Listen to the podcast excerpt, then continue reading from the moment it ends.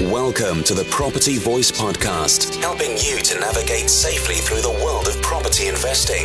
Get the lowdown and updates, insights, and outcomes on all matters property with a splash of entertainment along the way.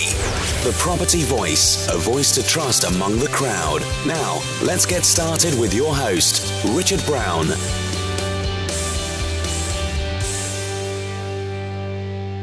Hello and welcome to another episode of the Property Voice podcast. My name is Richard Brown, and as always, it's a pleasure to have you join me again on the show today. And uh, here we are in the middle of the Property Core Skills series, and we have another Property Core skill to talk about today. And I've kind of, you know, talked about this as being investment, cri- investment criteria and deal review. And we're going to talk about some, you know, lists of things that we might consider and some numbers which we might con- uh, consider in evaluation, perhaps before we go into a transaction, and maybe later on once we own a property or we have, you know, properties in our portfolio. So that's kind of the gist of it. Uh, I, am glad to say I'm joined by a group on the panel today. Uh, another, you know, um, group who have willingly put themselves out one evening. So I'm very grateful you can join me. I'm just going to go around the room. We've got Dominick, Carl, Jeff, and Nana. And if you could just introduce yourselves quickly in that order, that would be very, very helpful. Thank you. Okay, thanks, Richard. Hi, I'm Dominick. Uh, I've been investing in property since about 2017. Um, I bought my first property, my residential property to live in in 2007, I think. Um, and then I moved in 2012, so I kind of became an accidental landlord then. So I wasn't looking to invest in property, but um, yeah, managed to keep on keep hold of my first property. But then around 2017, I thought um, started to look into this seriously. Seriously, so started investing then uh, in property. So since then, I've kind of I guess progressed a fair bit in four years, built a small portfolio of um, buy-to-lets, HMOs, and um, holiday lets um, with myself or by myself and also with a couple of JV partners.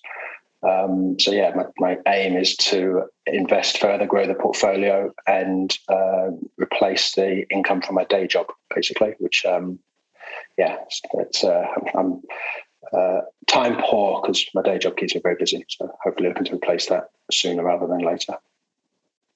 Sounds good. Thanks, Dom. Appreciate that. Hi, Richard. I'm I'm Carl. I've been um, uh, investing in property since about 2010. Uh, over that time, I've built up a small portfolio of buy to lets, both um, investing by myself and with joint venture partners. Over the last year or two, I've been more primarily focused on pursuing commercial conversion opportunities, looking at larger projects. Um, so, so my interest in this conversation tonight is both around uh, buying smaller properties, but also assessing larger commercial conversion opportunities. Sounds good, Carl. Thank you very much. Welcome. Good to see you. Hi, Richard. My name is Jeff Unsworth. Investing in property for just over 10 years now, uh, focusing on single buy to lets, mainly up in the Northwest. Um, my priority is just to get an additional income. I'm not too keen on giving up my day job. I enjoy it completely at the moment but having the additional income is great. So continuing to do that and hopefully looking into a bit more uh, different deals from single lets, HMOs, maybe some holiday lets with the current environment. Perfect. Thanks, Jeff. Welcome. Thank you. Hi, uh, my name is Nana, and um, I'm from Sweden. Me and my fiance have, have a company in the UK and we have invested since 2019. We're in our beginning of the journey. At the moment, we have three rent to rent HMOs. We just completed on one by to let that is on renovation, and yeah, we have uh, done try, and tried different strategies just to test the waters, and uh, yeah, we're still doing that. And my goal is that next year I will leave my work so I can focus on on the property full time and scale. And uh, yeah, that's about me. Nana, welcome back. uh, yeah, there's a couple of welcome backs here actually. So, um, but yeah, Nana, Nana has been one of the consistent members for sure. Thank you. Brilliant. All right, guys. Well, thanks a lot. I really appreciate that uh, intro. So let's get into things. So in, let's start with investment criteria. So what are we talking about? Do you know what I mean by investment criteria is can we describe what we're going to invest in? Um, so in loose terms is what I mean by that. So over to you. Do you have a way in which you can describe what you're looking to invest in, whether it's an investment or development, obviously? Um, do you, do you do that currently? And if so, what sort of things are on your on your list, if you like?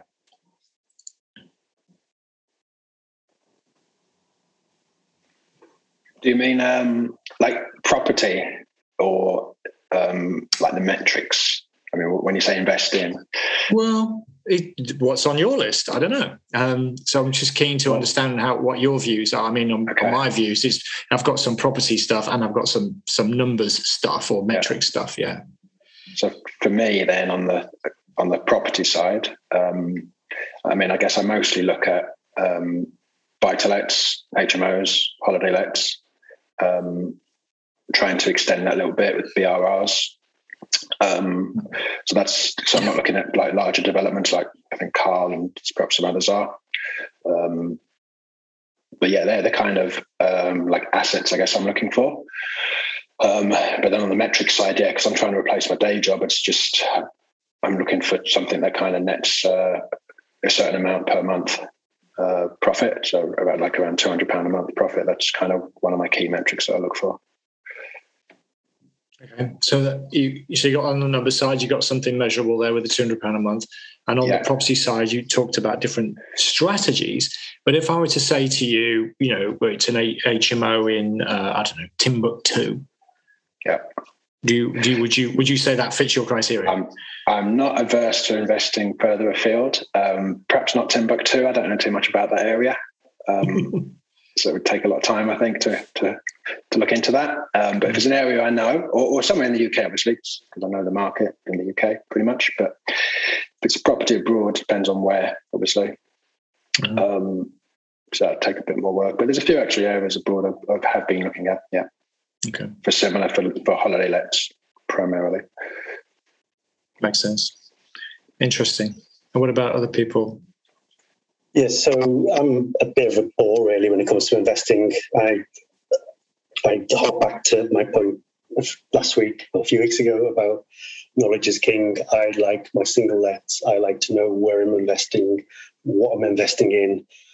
Um, I have a very small search area for my my properties. So location is is is, is the thing for me. I need to know exactly what the demand is and all the criteria we've, previously spoken about uh, uh about a particular area. So I, am very very boring when it comes to this sort of thing. Um, I, I, do have. I, I, do look for HMOs. I'm some, something I've started to look in into, but obviously they have different criteria for me as an investor than uh, single lets. So all my single lets are you're looking for a return on investment for me between 15 and 20 percent um, and that's that's what I would expect. Um, that usually corresponds to about seven or eight percent gross yield. Um, but I am just boring. Um, when it comes to HMOs, I've got a lot. Uh, been looking a lot recently, and obviously the, the current market is crazy. Prices are going up. People are buying at, at crazy figures. Um, as soon as a, a, property comes up for sale and the, the, words HMO or possible investment come into the, the, search criteria, it's suddenly snapped up for crazy money. So on a HMO for me, I'm looking at around probably 20 to 25%. And I just can't see those numbers at the moment. And it's, it's disappointing, but it, it's something that we need to live with, and we'll see how things go over the next few weeks and months. Yeah, Jeff. I mean, uh, I wouldn't necessarily say it's boring. Um, you know, I think having a lot of uh, information available to you it will keep you safe, right? So um, I wouldn't say that's a boring thing. I think that's a good thing. But um, in terms of the criteria, then you say obviously it's different. And then you have a you know a lot of things you look into. Just kind of give us a flavor what sort of differences might there be between say a single let and an hmo on the one hand? And then second of all if do you have a list of criteria that you would check off uh, written down or on a you know device or something? And if so how long is your list?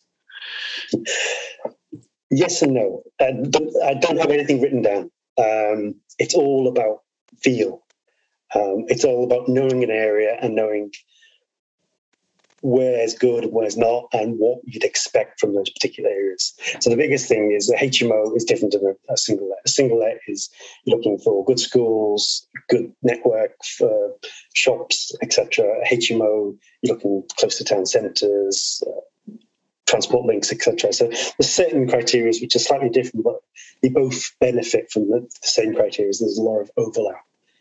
Um, but generally, you, are looking at, at the things we previously previously mentioned about what we're looking for in an area.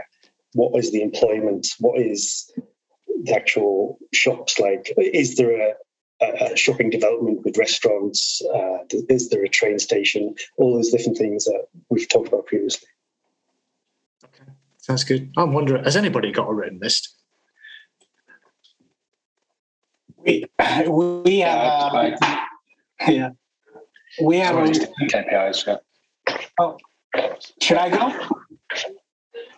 So we have a written list, and uh, a lot of what Jeff said, we actually have that as well because, as you're aware, we're from Sweden, so we need to like the the data is very very important for us beside calling the agents and etc. and asking them what's the demand is. But uh, we we look like from from uh, the salary, what people are earning, um, uh, how how they where they want to live, where where the closest amenities.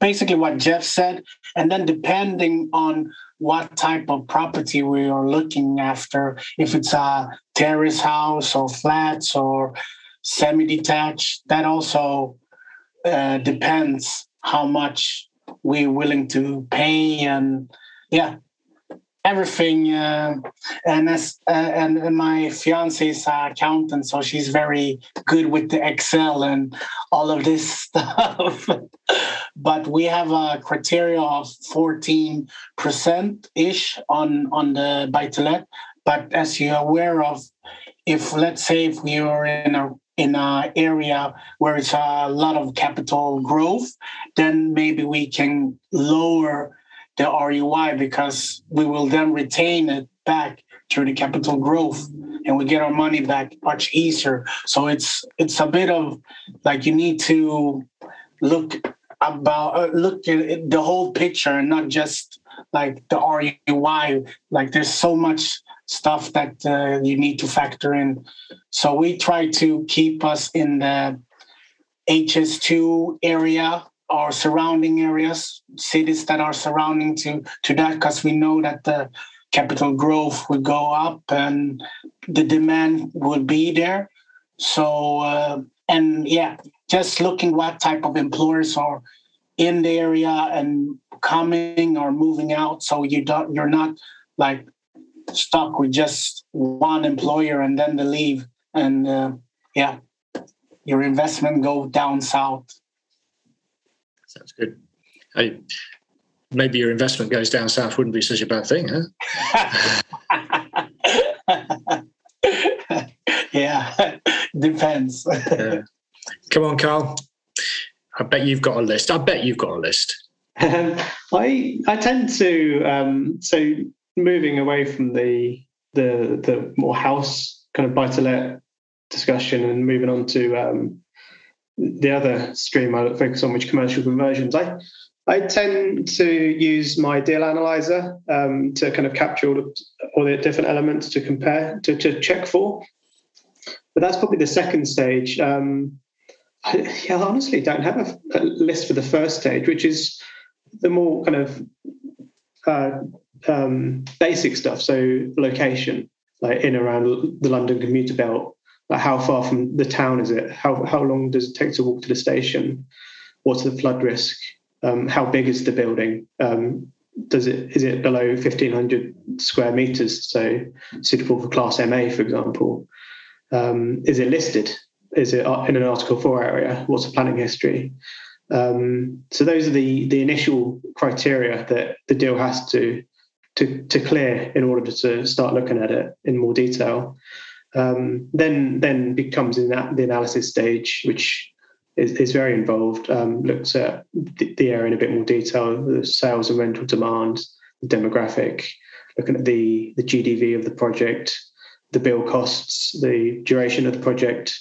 And once you've got those core components um, a bit clearer, then you can start to see how the, the deal stacks up. Um, so bottom line really is the bottom line metric that I'm, I'm looking for, amongst others, is 20% return post finance. Um, there's other metrics in there that I look to see, kind of look, look to make sure they're looking okay. Um, but that's the the overall process I I, I, I follow. Yeah, it's interesting that you know obviously you've kind of touched on a point there, which is that there could be levels, right, uh, or layers. Yeah. Um, or you know, I, I often liken this type type of uh, critique or analysis or whatever you want to call it, you know, it's peeling an onion. Yeah. Um, there's multiple layers. You just peel an onion, and and if it works, you keep peeling. If it doesn't work, you stop peeling. And I think that's the principle. Yeah, and try and try and prove or disprove an opportunity as early as possible. So it's in the past I've gone through like checking and checking and checking, doing all this analysis, and then you realise it's Article Four. You think, oh, it's true. So, so you refine your process. You you move the easier checks further upstream. Um, try and try and kill it as soon as possible. If it if it's going to die, it's going to die. Um, yeah, try and kill it as soon as possible. Quite like that. Yeah. Because the one one thing that I, I've known I've found is you you can't be soft on the analysis process. You you have to be pretty tough and pretty ruthless. I mean, um, obviously, try and make it work as best as you can, but you can't be overly optimistic. Um, if, it's not going to work, then you want to find that out now rather than further down the line. Yeah, yeah that's a good it's a good point actually because you know there's there's literally what I don't know hundreds of thousands if not millions of properties. Um, I don't know if there's millions, but there's hundreds of thousands of properties, you know, to choose from. So um, there's there's kind of plenty around. You don't necessarily need to force it. Okay, they're not all on the market at the same time or available to purchase or, or invest in at the same time.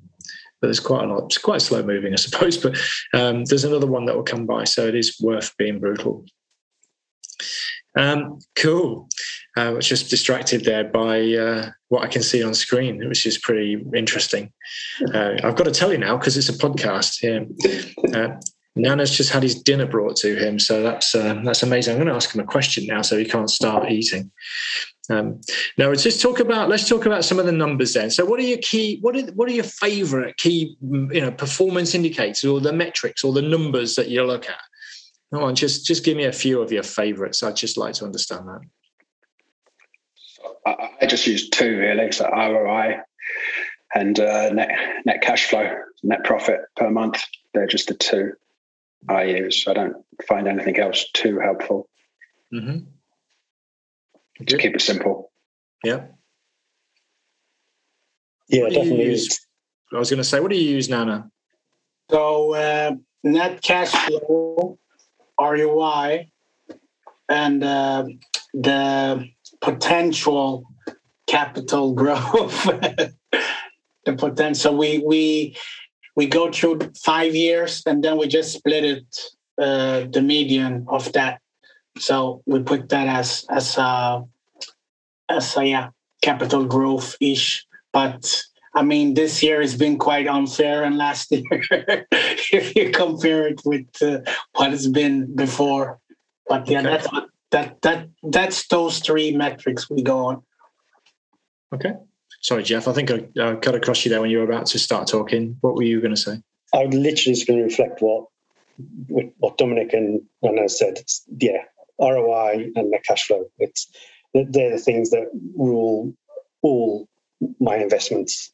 Uh, the, the, simplest thing to do is before you get into all the analysis that Carl was saying is look at those the ROI. Is that in your range? Does that meet certain criteria? It's easy to do, easy to reflect on, and suddenly you, you can then just jump out of a, a deal.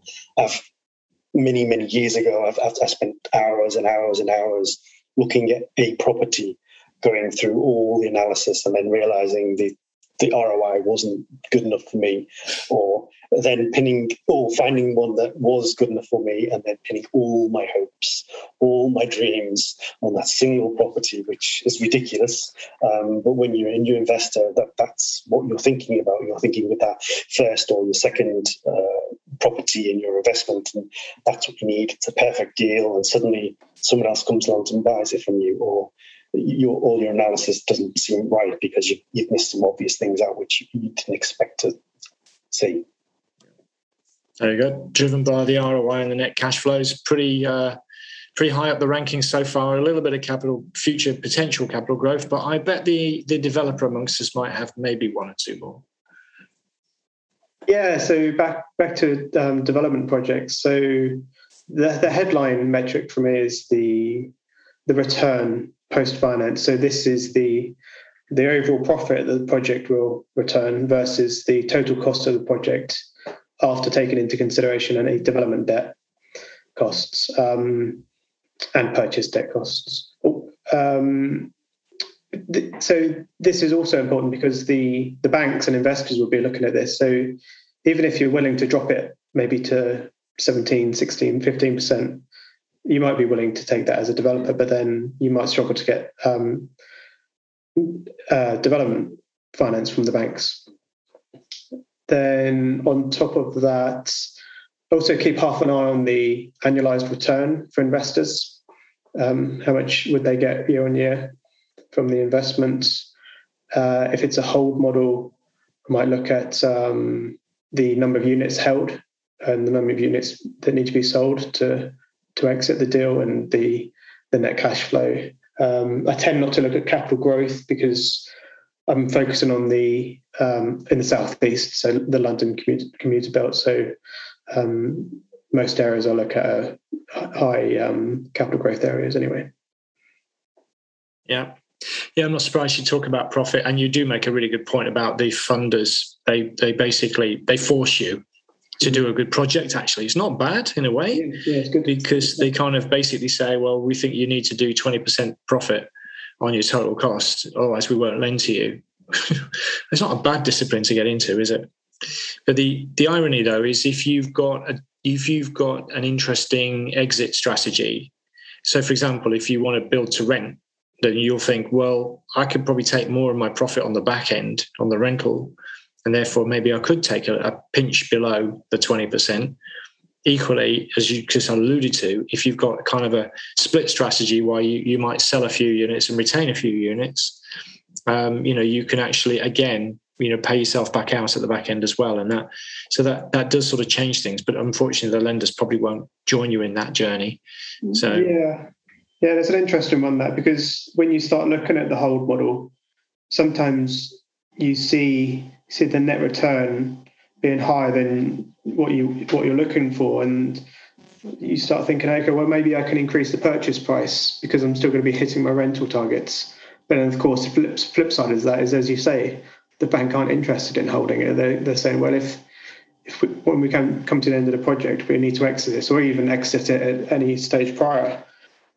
What what is going to be the return for selling it all? Or what is the the, the sale exit? Yeah. So that's interesting because that's kind of driven by a third party, which obviously in this case is a bank. So banks and lenders, uh, sorry, not banks and lenders, uh, banks and valuers, what I meant to say, um, you know, definitely control the purse strings, I can say that. And therefore they can control a lot of what we do as developers unless we happen to be funded through personal cash or, you know, private finance or something like that. Yeah, very good. So we spent a bit of time looking at maybe going into a deal. All right. So investment criteria to buy, investment criteria to you know to measure you know the the, the deal. But I think part of this conversation is all about well, well what happens once you've got a you've you own a property. So you own a property, maybe several properties. In which case we're talking about a portfolio. So, it, do we have criteria? Do we have metrics for properties in our portfolio, whether it's one or many? And if so, uh, what are they? And equally, does that help us in any way? What do we do? Do we have a process? Do we have, do we make decisions around the information that we're finding out? So that's just something I've recently actually built into um, what I have in Airtable. Some I use Airtable to like track my portfolio and the rental income. So, past few weeks actually, I've uh, built something in there to help me track all the metrics. Um, so it's mostly automated, although I still need to put in a few figures in there. Um, but it's it's kind of good because then it gives me like a real time ROI. Um, I also got like a lifetime cash flow, 12 month cash flow, some other figures in there as well, so I can see how each property is performing.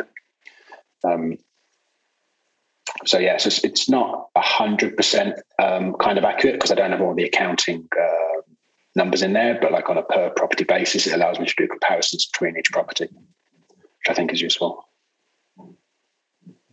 Yeah, uh, we also have one uh, we call it income summary.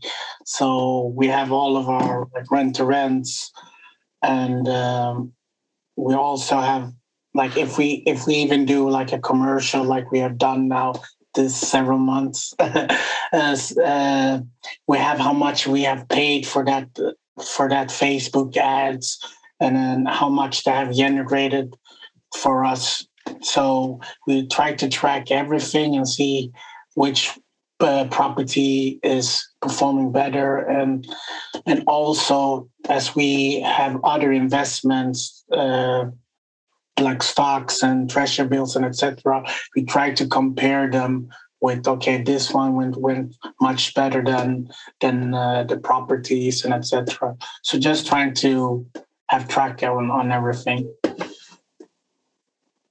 Thanks, Dan.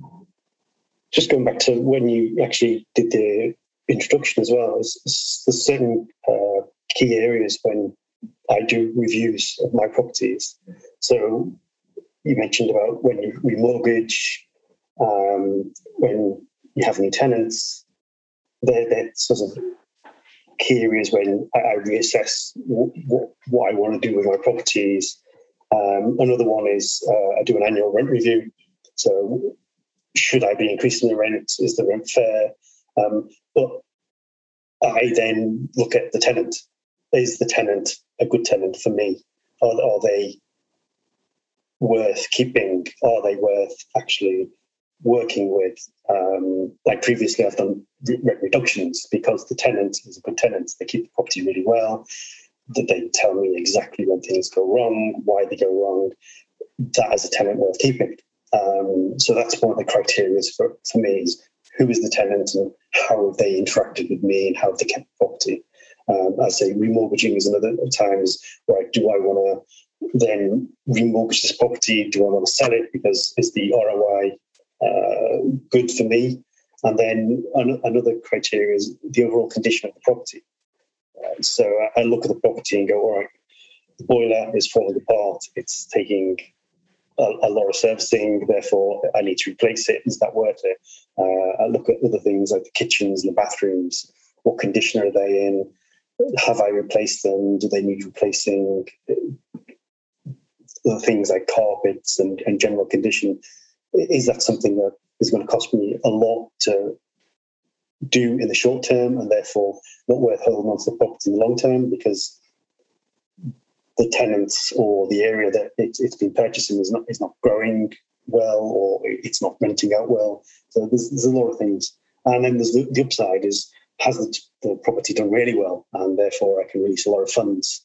Uh, so I can either remortgage or like a couple of properties have got my own name, so I wouldn't remortgage them. I'd probably end up selling them uh, if they were doing well um, because of tax implications, etc. Yeah, I'm going to come back to some of the points you've made there, Jeff. You make some really interesting points, but um, let's give uh, Carl the opportunity of joining in this part as well. Yeah, probably similar points to what's already been raised. Um, assessing each individual property in the portfolio on an annual basis, looking at how much leverage there is and of course, the overall loan to value, how much exposure there is um, to development, to to, to debt. Um, but also assessing properties um, on a performance basis based on not so much how much was invested originally, but kind of reviewing that based on how much capital is left in in, in the deal. Like, would it be better to to sell that and invest it elsewhere? Is it so maybe maybe the property price has gone up and um, might be worth exiting for better investment? Yeah, so that I'll, I'll, start with that point last. Uh, that last point first, which is the difference in return on investment or cash, the original cash investment, and the return on equity. You know, so if you've got equity that's built up in your property, that's not the same as the original cash investment. And what sometimes people find is that because uh, house prices are changing over time, the usual is that the equity position increases over time. And so uh, that you know, if you if you just look at your ROI or uh, whatever the figure is, I put thirty grand into this property. Just pick a, a whatever it is, right? I put thirty grand into this property, and you just keep looking at your rental performance versus that original cash investment. But let's say, for argument's sake, that that and, and that you know that that thirty grand was maybe twenty five percent of the value of the property. But let's say that you know you've done really well from that property, and it's now you know sixty grand of equity well, you know, if you do your returns based on your equity position, the 60 grand versus your 30 grand, you'll get a different result. And so um, I think that's really good to highlight that, you know, because people often, you know, forget that. And then what is that equity serving you in the best way? Um, and Jeff, you also kind of talked about, you know, uh, you talked about evaluating whether the property still serves you, whether the tenant, fun enough, is still serving you. I got I clocked you with that. And also, you're talking about potential maintenance or refurbishment costs that, that either are going to ha- happen now or maybe sometime in the future, I imagine, is what you're identifying. And uh, and whether it's uh, an opportunity perhaps to to do something different. And that's what I was driving at. So when it's okay to track things and measure things and have a nice fancy spreadsheet, but the question is, so what? So what? What are we going to do with that information? Apart from it being a nice fancy spreadsheet, you know, and we can have a red, amber, green, and we can have flashing lights for all, you know, all we like. But what we're going to do with that information? So, do what do people do as a result of this review process? So, whether it's triggered by a remortgage or a change of tenancy or your tax return or whatever else, um, what do you do when you've kind of got that information on some sort of report or dashboard or whatever it is, spreadsheet? What do you do? Do you do anything? Or do you just look at you know look at it? I'm sure the answer is not you just look at it right? Well um, yeah i mean for me I've, i think i mentioned at the start i've only really been investing since 2017 so i've only i guess got these processes in place the past year or two. Um, so I've not had much opportunity to act on, I guess, the results. Um, there is one property I have, which is not uh, one of the first properties I've purchased actually is an investment property, which has not performed great. Um, and actually, yeah, running these numbers and looking at these metrics has just kind of reaffirmed that. So that's a property I'm looking to sell. But um, yeah, from from that point of view, it's it's kind of just uh, confirmed my decision to sell that property in the near future. Mm-hmm. Yeah, I've had a, a, couple of instances, especially around tenants. Um, obviously, uh, we I try and uh, have low income tenants, so people on universal credits, etc. So I've had ups and downs with those types of tenants, but one particular instance where there's a tenant who's faltered on a few payments, finally getting the money back from them. It, it, it's one of the properties that hasn't really uh, grown. Uh, it's not a particularly growth area, so there's no cash stored up in, into this investment, but it's a good rental income when the tenant is paying. Um, so do we? The decisions are: do we actually let the tenant go, um, which is near impossible nowadays um, with a lot of the COVID uh, restrictions, um, or do we just knuckle down, work with the tenant, make sure they're paying, make sure the property's taken care of. Uh, and at the end of the day, it, it, it's a very good earner. Um, it's one of the best uh, return on uh, capital uh, uh, deployed. So it, it's good in that aspect, but at the same time, it's always a worry. It's it's one of those where are we going to get paid this month? If we're not going to get paid, how long is, is it before we get paid? Um, will it be th- three or four months before they actually get the rest of the rent paid? And they always come around eventually, but it's one of those worries. And we're in a rock between a rock and a hard place. Is do we sell and not make much money, or do we keep persevering and actually uh, take the money that is coming to us? So, but then there's other tenants which are perfect and you just happy days and it's easy money. You, you do your evaluations. You go, actually, that's that's perfectly fine. I'm not doing do anything. And uh, as I mentioned before, as capital deployed is I've got a few which are in my personal name. So I don't want to then take mortgages out on them. And I'm thinking it's making good money for me, so I'll leave them alone. As simple as that. Um, where anything that's in one of my businesses, I will then review and then take money, remortgage, and then redeploy that capital elsewhere. Interesting. Yeah, uh, when it comes for us, uh, we look at the rent rent HMOs for, let's say, we especially now during the COVID period. In the beginning, some of the some of the HMOs was empty, so the our forecast that we we just went down went down the toilet. So we have to check on that. And then the one of the other HMOs needed uh, an extra renovation, not not much, but still. So we we just tried to see why why that happened, how come, and how we can uh, find maybe uh, the the the partners that we're working with should maybe go and find tenants from somewhere else so so we can just pivot. So yeah. Interesting. Thanks nana. Hey carl? Yeah so um i'm going to mention one consideration that we didn't cover earlier. So that's uh, taxation and potentially changes to your personal tax position. So this is something I've I've been thinking about early this year. Um, I've got some properties held personally and some held in a, a limited company. Uh, so next year, I'm I'm going to be looking to wind up one of my companies.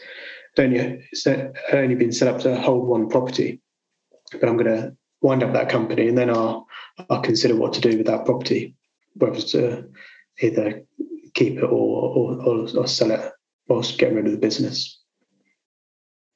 Yeah, so um, we talked about, you know, it's interesting actually, people using the metrics or the uh, evaluation process to make different decisions. We talk about, you know, decisions about changing management, decisions about changing tenant, uh, whether to undertake repairs, refurbishment, uh, potentially whether to sell a property uh, and redeploy the um, the proceeds elsewhere.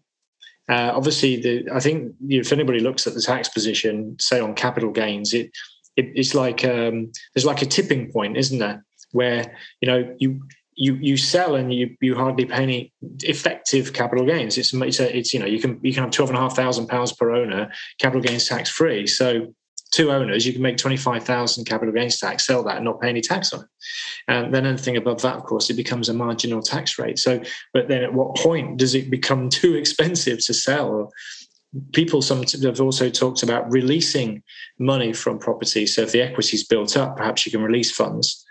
And um, I don't know what people are doing with those funds, but I dare say they're reinvesting. Would that be fair? Or people, no, no one's living off that, that those proceeds in this group, are they? I've heard some people uh, talk about. Not yet. Yeah, I've heard some people talk about that. It's not my favourite strategy, um, because I think it can be quite high risk. And there's another one, um, probably I, that hasn't been mentioned, don't think it's been directly mentioned anyway, um, which is repurposing the property. So, you know, you, if it's from one usage, single let, you could repurpose it to another usage, say multi let or service accommodation or vice versa. So that's, um, I often go through, personally, I go through like a portfolio review exercise myself once a year for the entire portfolio. And I'm looking, you know, I do a red, amber, green scoring system. I look at return on equity. Fun enough, Carl, you were talking about that. Uh, return on equity. So what equity is in the in the property versus what cash have you put in the property? Look at both. Red, amber, green them against my preset criteria. And then I basically say, okay, on a case by case basis, so, so what? What am I going to do about that? Could I sell it? Could I release capital? Could I redeploy it? Do I need to renovate it? Um, you know, to, I, I, that's what I personally do. So, does anybody do something a bit like that? Not so much redeploying because most of mine are very particular types of property in particular areas. So it would be probably good if I could. Um, but yeah, I, I, definitely do the annual review and rent review, etc. But repurposing is, is not something that would fit my portfolio. Cool.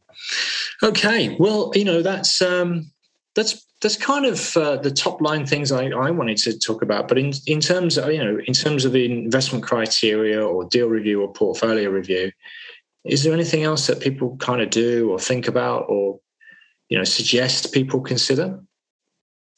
I suppose thinking about the portfolio review, um, I don't do this, but you could potentially take area into consideration. So how, how has the area changed since you've invested?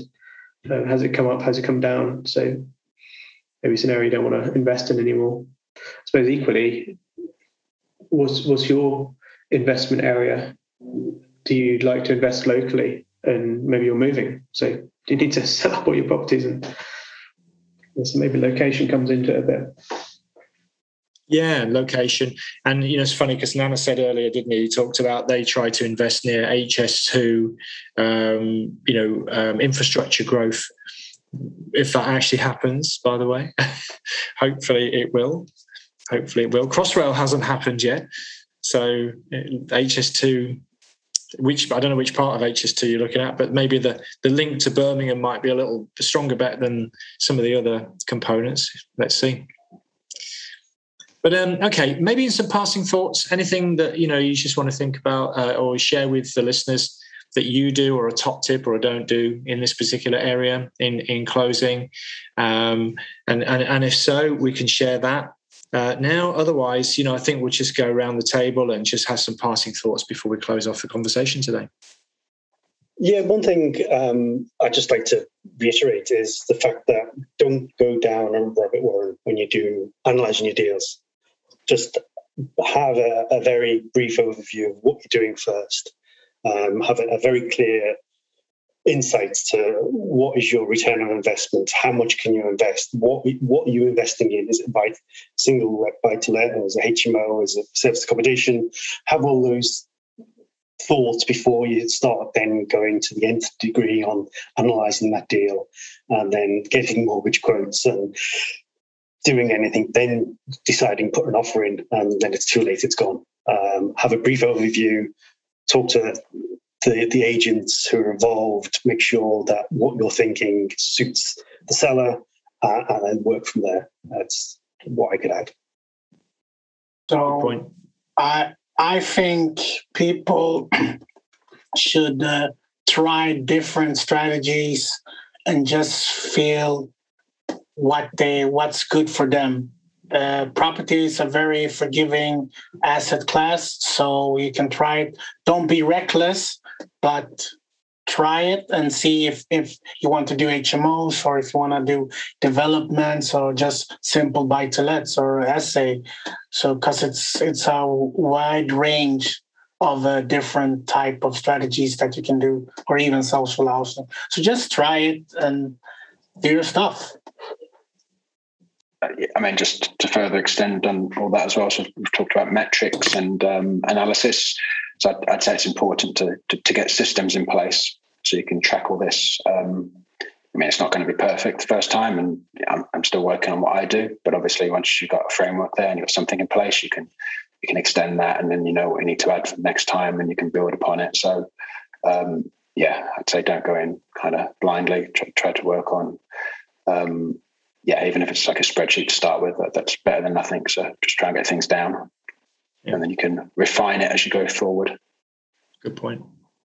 This is what I get for going last. So Jeff mentioned my point. I was going to say about like analysing at different levels and just trying to get down, and then Dom very kindly covered my point about system. So sorry.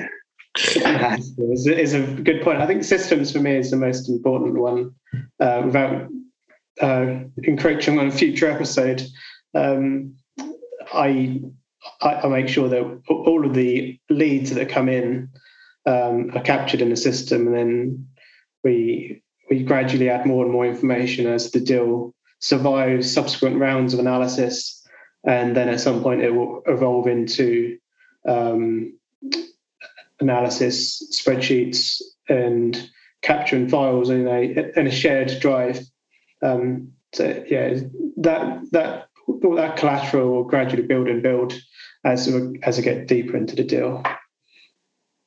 Very good. Well, you think you were last. What about me? I've got to maybe follow that now with a couple of extra thoughts on that. What's left? So no, it's really good, really good stuff that's being covered. I think for me, the the the most obvious thing to add to it of all would be there's not such a thing as a perfect deal. Um, so you know, there's usually a compromise or a trade off in some respect. So if people are looking for the perfect deal, it isn't really out there. Um, someone might write into me and say, "I've got the perfect deal," um, but you know, it, it generally there's some kind of trade-off. I have a, a, a, checklist. There's usually about 14 things on my checklist. Not usually. On one of them, there's 14 things on my checklist. I very rarely get 14 out of 14 when I'm looking at a transaction, when I'm looking at an opportunity. Um, I think the other thing is we talked about systems but I also think having a habit or routine that that you know you go back and review, and so that you if you have a trigger point. So I have deliberate triggers. So we talked about them as we've gone along, um, but just to remind people, have a deliberate trigger. My tax return is a deliberate trigger.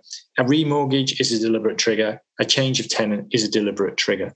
So I always go and look at my properties and my portfolio with those triggers and then I do the red, amber, green. And then I go ask myself the question so what? Um, am I going to do anything about this? And, you know, even if it's not performing at that point in time, I try and project forward and think about the future. And I think about the future, not just about the rental performance or the capital growth. I think Jeff made the point really well about, um, well, what's going to happen to this property? Do, am I going to have to invest more money, you know, to maintain the standard? Are things going to need to be replaced at some point in the future? Do I have the capital available to do that? Is now a good time to maybe opt out before that happens? Have I topped out in the market when I want to cash out? Am I at the bottom of the market where maybe I've got a bit of growth to do? So I think it's about decision making.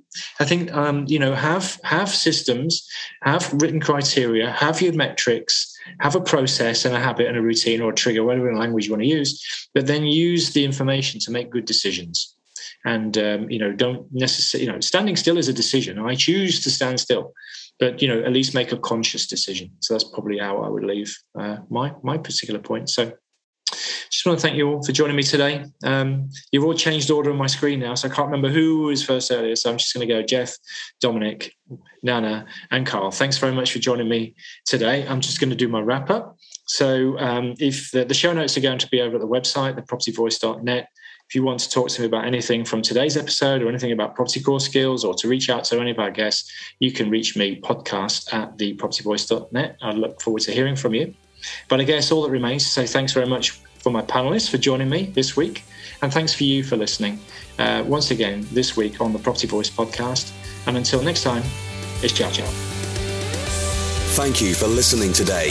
Now head over to thepropertyvoice.net for more inspirational content and get updates through our mailing list. Join us next time on the Property Voice podcast. And if you enjoyed the show, please don't forget to rate us on iTunes.